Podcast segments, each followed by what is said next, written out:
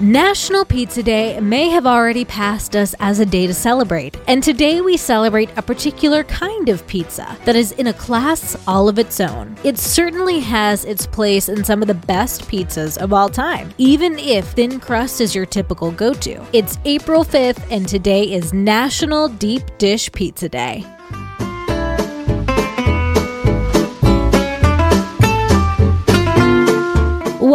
Taco Cast Podcast. Every day is a holiday. No, really, it is. Did you know that literally every day is a holiday? I don't know about you, but I love having a reason to celebrate every day. Whether it's your favorite foods day or something else totally random, happy holiday to you. Pizza may date back several centuries to Naples, Italy, beginning as flatbreads and evolving into thin crusted pizzas that are common across the globe.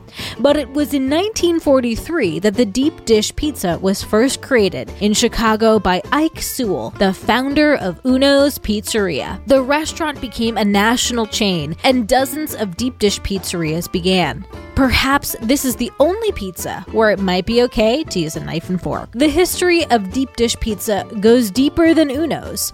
As part of the Great Migration in 1880 in the US, Italian immigrants moved into Chicago. Thin crusted pizza also made its way into the Windy City, and it took a while before pizza gained popularity, even more so when Italy sided with the Axis powers. The popularity of pizza declined. It was in World War II, however, that provided the circumstances circumstances to create the deep dish version of pizza. Wheat flour, corn oil, salt, yeast were not ration food, and the filling of the pies could be made from leftover meat and vegetables.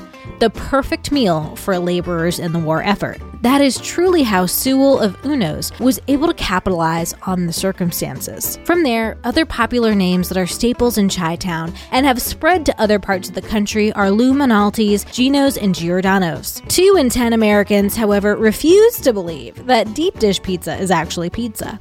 Those who dispute it claim it's a casserole. The crust is much more buttery, thicker, and crunchy than your typical thin slice, making it more reasonable to call it a pizza pie, perhaps, with the crust coming up to the sides just like pie. The extra high crust also means for more space for more cheese, sauce, and other toppings than just pan pies. Another big difference about the deep dish the sauce goes on top. The key reason for that is because the pie takes much longer than thin crust pizzas to cook. The mozzarella is layered on top of the crust before the sauce, so it doesn't burn. Hate 'em or love 'em, this Chicago classic is here to stay. So if you're a fan, order one for dinner or take a crack at making one on your own. Happy holiday, everyone, and I'll see you tomorrow.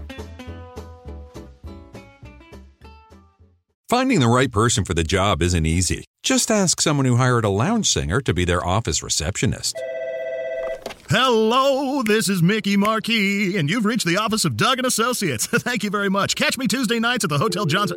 Hello?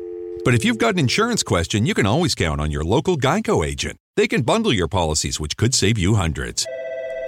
Doug and Associates, this is Mickey Market. Hello? For expert help with all your insurance needs, visit geico.com slash local today.